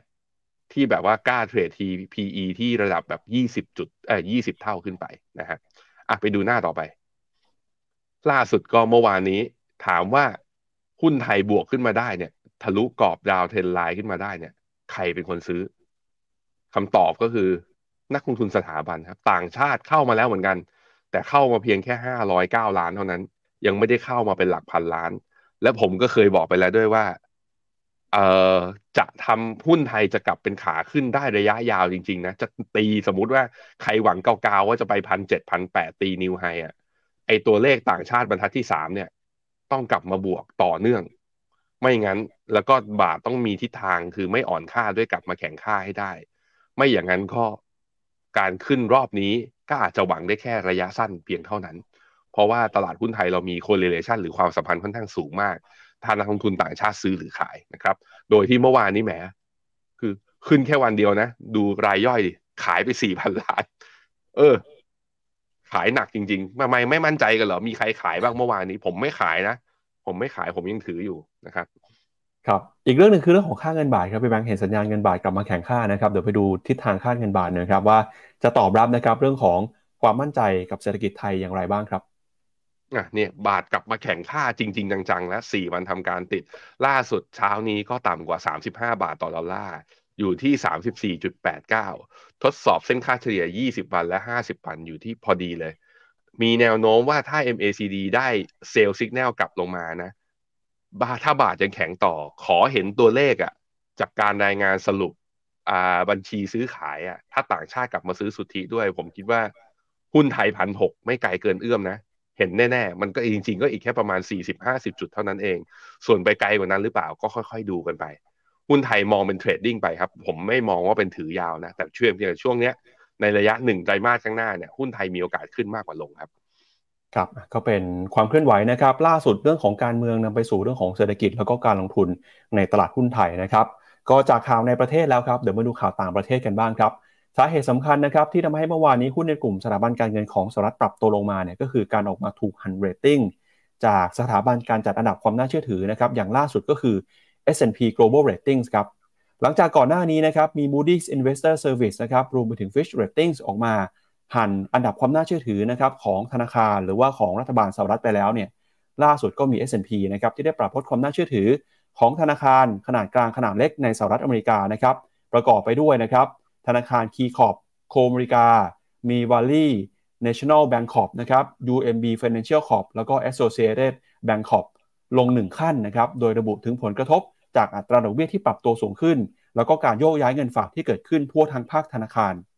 นอกจากนี้นะครับ S&P ยังปรับลดแนวโน้มความน่าเชื่อถือของธนาคาร River City แล้วก็ S&T Bank อยู่ในภาวะเชิงลบด้วยนะครับ แล้วก็ให้ความเห็นว่าเป็นแนวโน้มความน่าเชื่อถือของธนาคารเนี่ยอยู่ในเชิงลบนะครับ ก็มีอีกที่หนึ่งก็คือธนาคาร s c i e n c e Bank Corp นะครับ S&P ระบุในแถลงการครับว่าผู้ฝากเงินจำนวนมาก ได้มีการโยกย้ายของเงินนะครับจากธนาคารขนาดกลางขนาดเล็กเหล่านี้ ไปยังบัญชีที่ให้อัตราดอกเบี้ยสูงกว่า ซึ่งทำให้ธนาคารหลายแห่งนะครับ มีต้นทุนการระดมเงินที่สูงขึ้น นอกจากนี้เนี่ยการลดลงของเงินฝาก ก็ยังส่งผลต่อสภาพคล่องของธนาคารหลายแห่ง ในขณะที่มูลค่าหลักทรัพย์ของธนาคารเหล่านั้นก็ปรับตัวลงไปด้วยครับก่อนหน้านี้นะครับสำนักข่าวบลูเบิร์กได้มีการรายงานไว้ตั้งแต่วันที่ 8 สิงหาคมที่ผ่านมาครับบอกว่า Moody's ได้มีการปรับลดอันดับความน่าเชื่อถือของธนาคารขนาดกลางและขนาดเล็กของสหรัฐจำนวน 10 แห่งลงมา 1 ขั้น แล้วก็มีการประกาศทบทวนอันดับความน่าเชื่อถือของธนาคารขนาดใหญ่ โดย 6 แห่งเนี่ยก็มีแนวโน้มที่ถูกปรับลดความน่าเชื่อถือลงนะครับ รวมไปถึง Bank of New York Mellon US Bank Corp State Street แล้วก็มี Truist Financial นะครับ โดย Moody's ก็เคยเตือนว่า ภาคธนาคารของสหรัฐนะครับเผชิญกับความเสี่ยงจากต้นทุนการระดมทุนที่สูงขึ้น การลดลงของเงินฝาก แล้วก็รวมถึงอัตราการทำกำไรที่อ่อนแอลงไป หลังจากการล่มสลายของธนาคารซิลิคอนวัลลีย์และก็ Signature Bank นะครับ แล้วก็ถัดจาก Moody's นะครับ ก็มีทางฝั่งของ Fitch Rating ที่ออกมาเตือนนะครับ ว่าอาจจะมีการปรับลดอันดับเครดิตเรตติ้งของธนาคารต่างๆ เพิ่มเติมมาด้วยนะครับ อันนี้ก็ถือเป็นความเสี่ยงล่าสุดนะครับของเศรษฐกิจสหรัฐ แต่อะไรก็ตามเนี่ยแม้ว่าจะมีการปรับอันดับเครดิตเรตติ้งของธนาคารกลางขนาดกลางขนาดเล็กลงไป แต่ในภาพรวมเศรษฐกิจนะครับ หลายคนก็ยังยืนยันว่าเศรษฐกิจสหรัฐเนี่ยยังคงมีความแข็งแกร่งนะครับ แม้ว่าบางธนาคารบางบริษัทจะถูกหั่นลดเรตติ้งไปบ้างก็ตามครับ อืมครับผม สรุปคือในรอบนี้นะ ในช่วงระยะเวลาหนึ่งเดือน credit rating agency สามเจ้าที่เรียกว่า Big Three เนี่ยหั่นอันดับของตัวเขาเรียกว่าที่ตราสารหนี้ที่เกี่ยวข้องกับสหรัฐทั้งหมดเลย เริ่มต้นที่ฟิชเนี่ยหันตัว country credit ของสหรัฐไปก่อน หลังจากนั้นมาก็ Moody's ใช่ไหมที่มีการหันตัว credit rating ของ US Bank ก็คือแบงก์พาณิชย์ในสหรัฐลง แล้วหลังจากนั้นผัดมา Fitch Rating ก็บอกว่าจะหันด้วยเช่นเดียวกัน ซึ่งรวมไปถึงแบงก์ไม่ใช่แบงก์ใหญ่แบงก์เล็กนะไม่แบงก์แบงก์เล็กอย่างเดียวแบงก์ใหญ่ด้วยอย่าง JP Morgan ก็บอกว่ามีความเสี่ยงที่จะถูกหัน ก็คือ Fitch กับ Moody's เนี่ยหันไปก่อนหน้านี้แล้ว แล้วก็ล่าสุดรอบนี้ก็คือ S&P S&P ก็หันด้วยต่อด้วยเช่นเดียวกัน เพราะฉะนั้นมันแสดงให้เห็นว่าในมุมมองของ Credit Rating Agency เหล่านี้เนี่ยธนาคารพาณิชย์ที่บอกว่ามีการปรับฐานทำไมหุ้นซิตี้ทำไมหุ้นเวลฟาโกสหุ้นชาวสวอปถึงมีการปรับฐานลงค่อนข้างรุนแรง ก็เพราะว่าการหั่น credit rating อย่างนี้จะมีผลกระทบต่อต้นทุนทางการเงินของเขา เขาจะออกบอลจะออกอะไรใหม่คนเห็นว่าเฮ้ย ธนาคารมี outlook ที่แย่ แล้วแถมพวก regional bank ถูก downgrade ด้วย ก็กังวลกันว่ากังวลที่หนึ่งคือ แล้วตัวแบงก์เหล่านี้จะถูก downgrade ด้วยหรือไม่นะฮะอย่างที่สองก็คือว่าออกจะออกพันธบัตรจะออกไอตราสารหนี้จะระดมทุนใหม่อย่างเงี้ยมันก็แปลว่าก็ต้องจ่ายเงินจ่ายดอกเบี้ย เพื่อชดเชยความเสี่ยงที่สูงขึ้น พอต้นทุนมากขึ้น ก็แปลว่ามีโอกาสที่กำไรจะลดลงก็ส่งผลต่อราคาหุ้นด้วยเช่นเดียวกันนะฮะ พอเป็นแบบนี้แล้วก็มีคนถามเข้ามาว่า เออ เราฟิโนเมนานะ เราถ้ามองบน tactical call อะเรามี call ตัว U เอกลัวกองทุน King Y US Bank ที่ลงทุนในพวกแบงค์ที่เป็น regional bank คือแบงค์ขนาดกลางขนาดเล็ก แล้วตอนนี้เป็นยังไงบ้างนะฮะก็ไปดูที่หน้า 25 ตอนนี้ book value ของตัว regional bank เนี่ยอยู่ที่แถวๆประมาณสัก 0.88 ก็คือจริงๆ เรามองแล้วแหละในเชิง valuation นะตรงโซนตรงนี้ก็คือต้องบอกว่า หุ้นกลุ่มธนาคารเนี่ยอยู่ในโซนที่ valuation ถูกกว่าในช่วงอดีตที่ผ่านมา มุมหนึ่งก็คือมันมันถูกก็เพราะว่า SVB มีปัญหา ตอนนั้นทีมก็วิเคราะห์กันว่าในแง่ของตัว balance sheet กับในแง่ของการเรียกว่าแบงก์รันก็คือมีเงินไถ่ถอนออกไปเนี่ยมันยุติแล้วแต่กลายเป็นว่าเรามาถูกหวยรอบนี้ พอเราเข้าไปซื้อหลังจากนั้นสัปดาห์สองสัปดาห์ก็คือนี่แหละ Credit Rating Agency พอหันตัว rating ปุ๊บก็เลยมีการปรับฐานมาต่อ การปรับฐานมาต่อเนี่ยนับจากวันที่เราคอตัว King Y US Bank นะ ตอนนั้นเนี่ยจนถึงวันนี้เนี่ย NAV ของตัวกอง King Y อยู่ที่ประมาณ 9.6 เราคอไปตอนสักประมาณ 10.1 ก็แปลว่าลบมาแล้วประมาณสัก 4%เกือบเกือบ5%ถ้าดูแล้วทิศทางยังไม่ฟื้นสัปดาห์นี้ ก็แปลว่าไอ้ technical call รอบนี้อาจจะต้องมอบตัวออกไปก่อน เพราะว่ามันไม่ใช่การที่ลงโดยที่ไม่มีปัจจัยอะไรที่มากระทบ แล้วปัจจัยรอบนี้ก็คือ credit rating ไม่ใช่เจ้าเดียวด้วย2-3ถึงเจ้าด้วยกันที่มีการหันเพราะฉะนั้นเรื่องนี้ก็อาจจะเป็นอีกเรื่องหนึ่งที่กดดันตลาดหุ้นอเมริกา ให้อาจจะไม่สามารถไปต่อได้ แบบว่าในระยะยาในแบบขาขึ้นรอบต่อไปเนี่ยอาจจะไม่มีหุ้นสถาบันการเงินเนี่ยที่รีบาวต่อขึ้นไปด้วยได้ แต่ผมก็ยังมองนะว่าหุ้นเทค หุ้นบิ๊กเทคหรือหุ้นที่เป็นเจ็ดนางฟ้าที่ได้กระแสตีม AI เนี่ย หุ้นพวกนี้ผมคิดว่าก็ยังเป็นความหวังที่อาจจะสามารถค้ำยันแล้วก็หนุนดัชนีอย่าง S&P แล้วก็ตัว NASDAQ เนี่ยให้ไม่กลับเข้าสู่ขาลงได้นะครับ ครับไปดูความเคลื่อนไหวของราคาหุ้นในกลุ่มธนาคารพาณิชย์ของสหรัฐหน่อยนะครับ สะท้อนผ่านดัชนี KB หรือมันอยู่แบงก์อินด็กซ์ครับ ก็ล่าสุดเนี่ยปรับตัวลงมาอยู่ในระดับ เกือบจะแตะ80 อีกแล้วนะครับ หลังจากช่วงต้นปีถ้าใครจำมาได้ตอนนั้นเนี่ยที่เกิดสถานการณ์ปัญหาธนาคารขาดสภาพคล่อง SVB Silicon Valley Bank เนี่ยก็ทำให้หุ้นในกลุ่มธนาคารพาณิชย์สหรัฐ ปรับตัวลงมาอย่างรุนแรง จนกระทั่งนะครับลงมาทำจุดต่ำสุดในช่วงเดือนพฤษภาคม แล้วก็ค่อยๆ ฟื้นขึ้นมาได้ จนมาถึงเดือนสิงหาคมเนี่ยนะครับที่เริ่มมีข่าวการปรับลดอันดับเครดิตความน่าเชื่อถือหุ้นในกลุ่มธนาคารพาณิชย์ของสหรัฐก็ปรับตัวกันลงมาอีกรอบหนึ่งในครั้งนี้นะครับครับก็จากสถานการณ์นะครับเรื่องของเศรษฐกิจในสหรัฐไปแล้วครับ พาคุณผู้ชมไปดูต่อครับ เรื่องของการเมืองระหว่างประเทศบ้าง ช่วงวัน 2 วันนี้เนี่ยมีคุณผู้ชมถามเข้ามาเรื่องของการประชุม BRICS Summit ที่แอฟริกาใต้นะครับ ล่าสุดก็คือประธานาธิบดีสีจิ้นผิงของจีนนะครับเดินทางไปเยือนแอฟริกาใต้อย่างเป็นทางการเพื่อไปร่วมการประชุมครั้งนี้นะครับทั่วโลกก็จับตาว่าการประชุมครั้งนี้เนี่ยจะพูดถึงการใช้นโยบายการเงินนโยบายเศรษฐกิจนะครับต่อชาติมหาอำนาจต่างๆ อย่างไรบ้าง หลังจากที่ประธานาธิบดีสีจิ้นผิงนะครับได้เดินทางมาถึงโจฮันเนสเบิร์กนะครับแอฟริกาใต้เมื่อวานนี้นะครับ ก็ได้มีการพูดคุยหารือกันนะครับกับผู้นำสำคัญของแอฟริกาใต้ โดยผู้นำของกลุ่มเบรกเนี่ยประกอบไปด้วยประเทศอย่างบราซิล รัสเซีย อินเดีย จีน แอฟริกาใต้นะครับ ก็ทยอยเดินทางกันมาถึงตั้งแต่เมื่อวานนี้แล้ว เพื่อประชุมซัมมิตเป็นเวลา 3 วัน โดยจะมีการตัดสินใจนะครับเกี่ยวกับประเด็นเรื่องของการขยายกลุ่ม รับสมาชิกเพิ่ม ซึ่งจีนแล้วก็รัสเซียเนี่ยกำลังผลักดันแนวทางนี้นะครับ เพื่อเป็นการคานอำนาจของโลกตอนตกแต่อินเดียก็ดูเหมือนว่าจะไม่เห็นด้วยนะครับ ขณะที่ตอนนี้เนี่ยมีประเทศมากกว่า 40 ประเทศ แสดงความสนใจว่าอยากจะเข้าร่วมกลุ่มนี้ครับ โดยสถานการณ์ความตึงเครียดทั่วโลกเพิ่มขึ้นมานะครับหลังจากที่รัสเซียประกาศทำสงครามกับยูเครน แล้วก็สหรัฐอเมริกาก็เพิ่มแรงกดดันนะครับต่อประเทศเหล่านี้ โดยตอนนี้เนี่ยโจทย์หลักๆนะครับของประเทศในฝั่งบริกก็คือการเพิ่มอำนาจในการขับเคลื่อนความแข็งแกร่งนะครับให้กับกลุ่มประเทศ โดยพ้องยิ่งประเทศกำลังพัฒนา หรือว่าชาติในซีกโลกใต้นะครับ ให้เกิด ความเข้มแข็งทางเศรษฐกิจมากขึ้น โดยประธานาธิบดีของแอฟริกาใต้นะครับออกมากล่าวต้อนรับประธานาธิบดีสีจิ้นผิง แล้วก็ระบุนะครับว่าการประชุมในครั้งนี้เนี่ยกลุ่มบริกนะครับจะมีการเติบโตต่อไป แล้วก็จะมีศักยภาพนะครับในด้านต่างๆ เปิดเติบโตขึ้น เพื่อเป็นการสร้างระเบียบโลกใหม่ให้มีความสมดุลมากยิ่งขึ้นนะครับ โดยหนึ่งประเด็นสำคัญในวาระการประชุมครั้งนี้ก็คือการใช้สกุลเงินท้องถิ่นของชาติสมาชิก ในการทำธุรกรรมการเงินระหว่างประเทศ อย่างไรก็ดีเนี่ยนะครับผู้จัดตั้งก็ยืนยันว่าจะยังไม่มีการหารือ เรื่องการก่อตั้งเงินสกุลบริกซึ่งเป็นไอเดียนะครับที่บราซิลนำเสนอ เพื่อเป็นการลดการพึ่งพิงดอลลาร์ครับ นอกจากนี้เนี่ยก็จะมีการหารือนะครับในประเด็นไม่ว่าจะเป็นเรื่องของการเกษตร เหมืองแร่พลังงานการศึกษา การเปลี่ยนแปลงภูมิอากาศ นโยบายการค้า นโยบายสกุลค่าเงิน แล้วก็รวมไปถึงนะครับนโยบายที่จะสนับสนุนการเติบโตให้กับประเทศกำลังพัฒนาครับ โดยตอนนี้นะครับกลุ่มบริกส์เองเนี่ยก็กำลังเผชิญกับความท้าทายครับหลังจากประเทศซึ่งเป็นสมาชิกสำคัญอย่างรัสเซียกำลังถูกจับตาแล้วก็ถูกโจมตีนะครับจากชาติตะวันตกครับทำให้การประชุมในครั้งนี้เนี่ยผู้นำของรัสเซียก็คือคุณปูตินนะครับไม่ได้เดินทางเข้ามาร่วมประชุมด้วย เพราะว่ากังวลนะครับถ้าหากว่าเดินทางเข้ามาร่วมประชุมที่แอฟริกาใต้เนี่ยอาจจะถูกจับกลุ่มตามกฎหมาย ตามหมายจับของศาลอาญาระหว่างประเทศนะครับ ICC เนื่องจากแอฟริกาใต้เนี่ยก็เป็น ภาคีของ ICC นะครับนอกจากนี้นะครับก็มีการออกมาส่งสัญญาณของประธานาธิบดีสีจิ้นผิงนะครับที่ออกมาเตือนว่าประเทศต่างๆในโลกเนี่ยตอนนี้ได้เดินมาถึงทางแยกสำคัญ แล้วก็ต้องตัดสินใจนะครับว่า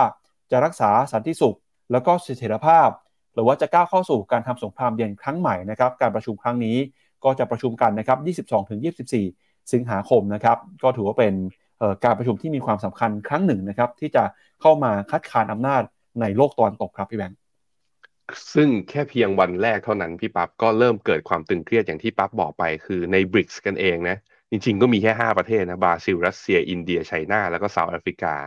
บอกว่ามันมีแนวคิดว่าในการผลักดันกลุ่มนี้จะตั้งโพซิชันหรือจุดยืนของกลุ่มเป็นยังไง มันก็แคมป์หนึ่งก็บอกว่าไม่ฝักใฝ่ฝ่ายใดเพื่อผลประโยชน์ทางเศรษฐกิจในภาพรวมของประเทศกำลังพัฒนา แคมป์นี้ก็คือฝั่งอินเดียกับอีกแคมป์หนึ่งคือเป็นกองกำลังทางการเมือง เพื่อท้าทายตะวันตก เอาแบบเปิดหน้าชนกันไปเลย อันนี้ก็คือฝั่งจีน เพราะจีนก็คงจะแบบแหมอเมริกาทำฉันมาซะเยอะ ฉันมาหารวบรวม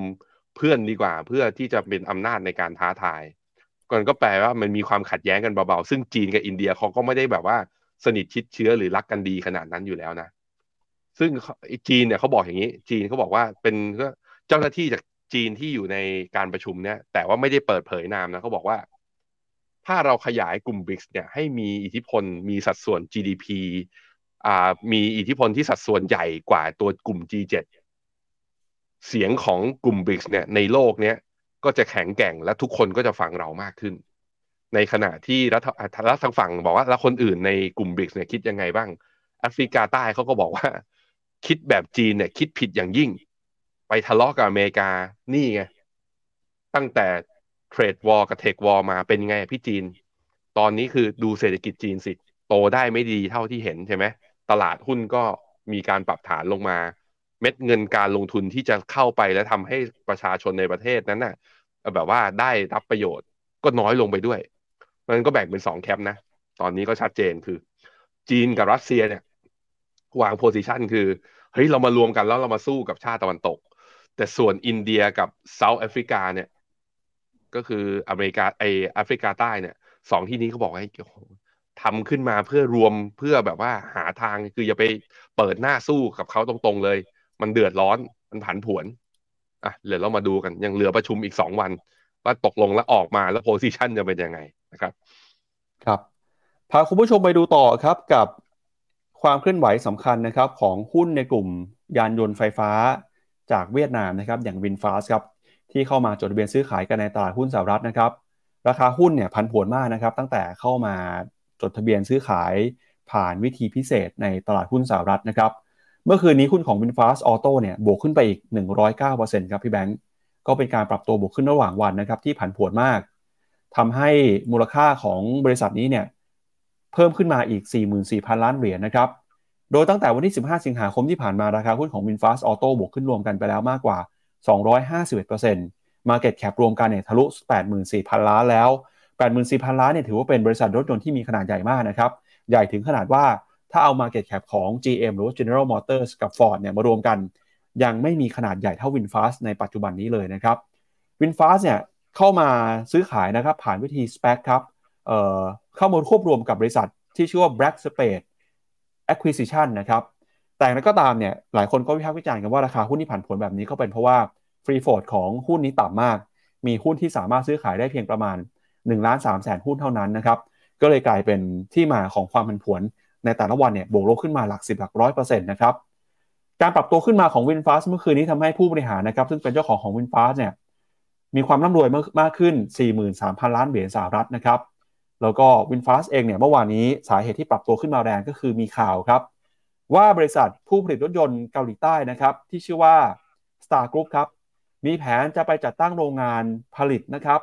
ในเวียดนามครับก็เลยทำให้ราคาหุ้นของวินฟาสอาจจะได้อันนี้ส่งไปด้วยนะครับปรับตัวบวกขึ้นมา โดยก่อนหน้านี้นะครับราคาหุ้นของวินฟาสเนี่ยหลังจากปรับตัวบวกขึ้นมาร้อนแรง ปรับตัวลงมาอย่างหนักติดต่อกัน 2-3 วันทำการเลยนะครับแล้วก็ตลาดเองก็จับตาว่าหุ้นตัวนี้เนี่ยอาจจะเป็นตัวที่สะท้อนถึงเซนติเมนต์แล้วก็ความมั่นใจที่จะลงทุนในตลาดหุ้นเวียดนามด้วยครับ มาดูกราฟครับตัว VFS นะ นี่ดีดขึ้นไปเนี่ย เมื่อวานนี้จุดสูงสุดคือสี่สิบห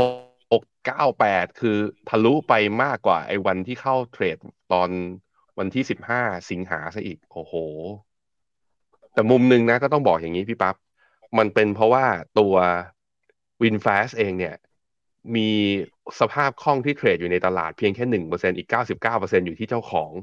นั้นนี่มันคือการ corner หุ้นนะ เพราะนั้นผมก็มองว่าถึงแม้ว่าคุณจะนี่มันพอมันไป list อยู่ใน NASDAQ ใครที่แบบ trade platformหุ้นต่างประเทศได้เห็นอย่างนี้แล้วก็อาจจะโหน้าเทรดจังเลย เทรดเป็นปีไม่เท่ากับหุ้นวินฟาสวิ่งวันเดียว แล้วอยากจะเข้าไปลงทุน ผมคิดว่าก็ต้องระมัดระวังนะทุกคน มันขึ้นได้แบบนี้ มันก็ลงได้แบบ มันก็ลงได้ใจหายอะ เพราะฉะนั้นก็ระมัดระวังกันด้วย ไม่ห้าม ขนาดนั้นแต่ว่าไม่อยากขัดลาบอะแต่ว่าเป็นห่วงเป็นห่วงจริง ๆ อืมครับ ไปดูราคาหุ้นที่ผันผวนหน่อยนะครับ อย่างที่เบนมังแสดงให้เห็นนะก็คือราคาเนี่ยกลับมาทดสอบall time high กันอีกครั้งหนึ่งแล้วนะครับ ที่ประมาณ 35 ดอลลาร์ต่อหุ้นครับ เราก็จะเห็นว่าหุ้นของ VinFast เนี่ยนะครับเคลื่อนไหวนะครับส่งผลต่อราคาหุ้นของบริษัทเอ่อที่เป็นผู้ถือหุ้นอย่าง Vingroup ด้วยนะครับ แล้วก็ Vingroup เนี่ยพอพอ VinFast ผันผวนกระทบกับ Vingroup พอ Vingroup ผันผวนก็จะไปกระทบกับหุ้นเวียดนามเพราะ Vingroup เองก็ถือเป็นหุ้นที่มีขนาดใหญ่ในตลาดหุ้นเวียดนามนะครับก็ชวนพี่แบงค์ไปดูหน่อยครับว่าหุ้นเวียดนามตอนนี้เป็นยังไงบ้างครับ ก็ดัชนีตลาดหุ้นเวียดนามอย่างที่บอกไปนะครับไส้เทียนเมื่อวานนี้มีการปรับตัวลงถึงลบประมาณ 2.3%นะแต่ก็ดีดกลับขึ้นมาแล้วบวกได้ 2.0.27%ถึงแม้บวกไม่เยอะแต่ว่าเป็นการบวกภายในวันเนี่ยที่น่าสนใจมากๆ คือมีแรงซื้อภายในวันดีดกลับขึ้นมาทันที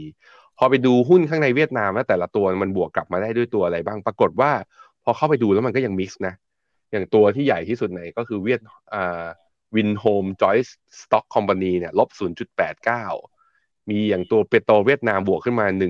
1.2 มี MWG นะ Mobile World บวกขึ้นมา 2%บริษัทแม่ของตัว VinFast นะก็คือ Vingroup เนี่ย Vingroup นี่เมื่อวานนี้ลบอยู่ 1.98 ก็ยังค่อนข้าง mix แต่ว่าก็จะเห็นว่าแต่ละตัวที่มันยังปรับลดเนี่ยมันก็มีไส้เทียนของมันก็คือว่า ไม่ได้ปิดที่ไม่ราคาปิดเนี่ย ไม่ได้ปิดที่จุดต่ำสุดของวัน เพราะนั้นก็ค่อนข้างมีแรงซื้อกลับมา แต่ว่า มันเป็นแค่แรงซื้อวันเดียวนะครับ ทุกคนในความเห็นของผมก็ข้อดีคือมันมีแรงซื้อแล้ว แต่ว่าต้องผ่านสัปดาห์ไปได้โดยที่มันยังยืยืนได้อยู่แถวๆบริเวณนี้ โดยที่ไม่ทำนิวโลลงไปหรือว่าไม่หลุดต่ำกว่าเส้นค่าเฉลี่ย 50ปันลงไป อย่างเงี้ยก็จะถือว่าทิศทางคือ เวียดนามก็แปลว่าโอกาสที่จะปรับฐาน น่าจะเสร็จสิ้นแล้วแล้วอาจจะเป็นจังหวะซื้อสำหรับคนที่เป็นนักลงทุนระยะยาวนะครับ